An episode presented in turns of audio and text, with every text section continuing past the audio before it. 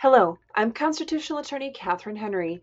Welcome to the Constitution segment recap for Restore Freedom Weekly. This was season 2, episode 26, and we talked about gun rights in all 50 states. This is just the simple recap, so to catch that full discussion and uh, that back and forth with our wonderful special guest that we had this week, go ahead and check out the full episode, the link for which is on uh, the second slide of today's slideshow. And of course, the link for the slideshow, as always, is in the description of today's segment. Gun rights in all 50 states. Self defense is vital, especially for those of you who travel. We need to learn more about gun rights in not just your own state, but beyond. What the Second Amendment means and how it applies to the states. What the 50 state constitutions say about gun rights, how the various components of gun rights are regulated by the states. Knowing your rights on this topic is essential to defend yourself from violent offenders as well as tyrannical governments. True or false? Go ahead and check out the question of the week every Tuesday uh, when we do a show that week. Uh, there will be a true or false question posted by 10 a.m. on YouTube. So go to youtube.com slash restore freedom and you'll be able to check out that community page and answer those questions on Tuesdays between 10 a.m. and 10 p.m. Of course, 10 p.m. is when we post the answer. So go ahead and check those out every week. Now, into this topic, the U.S. Constitution, Second Amendment says a well regulated militia being necessary to the security of a free state, the right of the people to keep and bear arms shall not be infringed. Well, what kind of right is this? The right to bear arms is a fundamental right in the U.S. Constitution. This right to protect yourself, your family, and others comes from God and is protected by the US Constitution. So, what about definitions? When reading the Constitution, it's important that we know the meaning of the words that they had at the time that the, the Constitution or those provisions of the Constitution was adopted. So, when we're looking at the Second Amendment, we're not looking at the meaning of the right to uh, keep and bear arms as it is now. We need to look at what that meant and what the definitions of those words were back then. Now, you might hear people on the left say things about, well, that means that you, you aren't allowed to have anything but muskets then. Well, does the definition say something about muskets? Let's look. Uh, how about the word keep? That's going to be one of the first words that are important there. To keep means to hold, retain one's power or possession, not to lose or part with, to have in custody or security or preservation, to preserve, to retain, to protect to guard or sustain, to have the care of, to practice, to do or perform, to practice, to use habitually, or just simply to maintain. And those all go hand in hand with the concept of keeping and bearing arms and having a well regulated militia. The, the most important piece of the well regulated part of the militia is that people uh, not only have the weapons to stand up and be participants in the militia, but that they practice. They do regularly. They use their weapons habitually. They are well regulated. They are prepared. And uh, uh, 2AEDU talked a bit more about that in the full episode on Tuesday.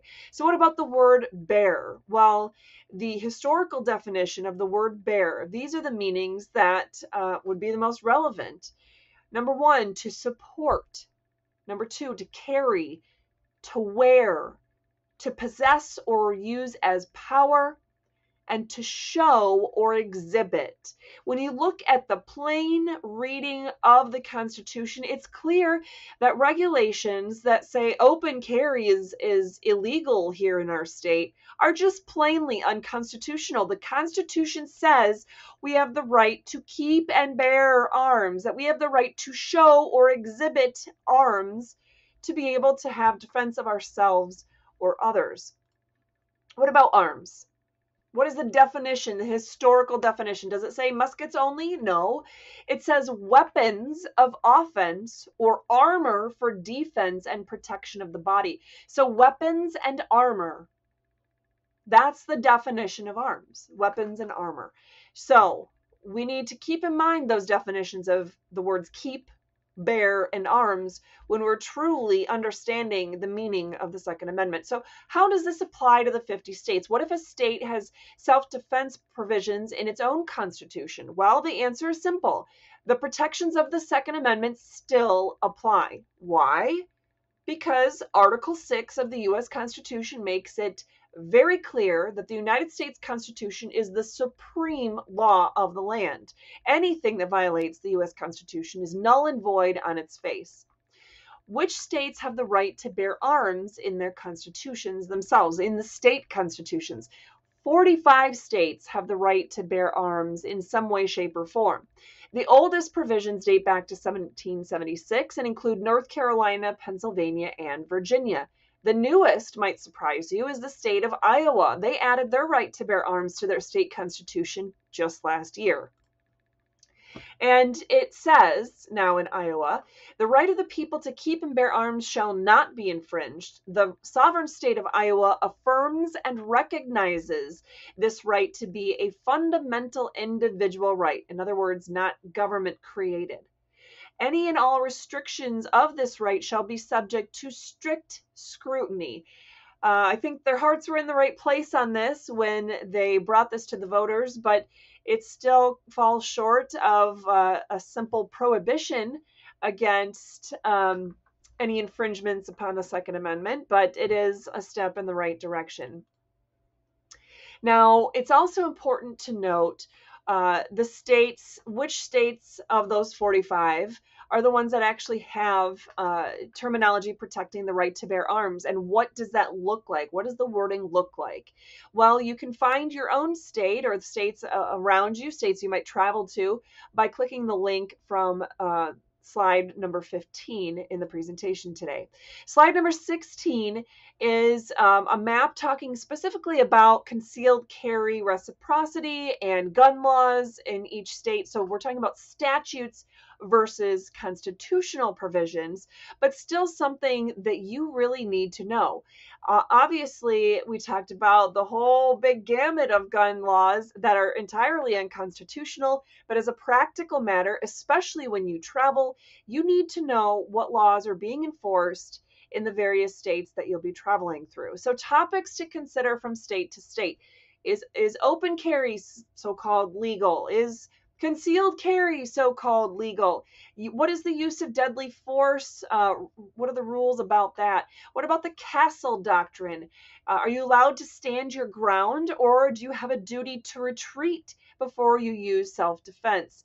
Uh, weapons other than handguns, are they allowed?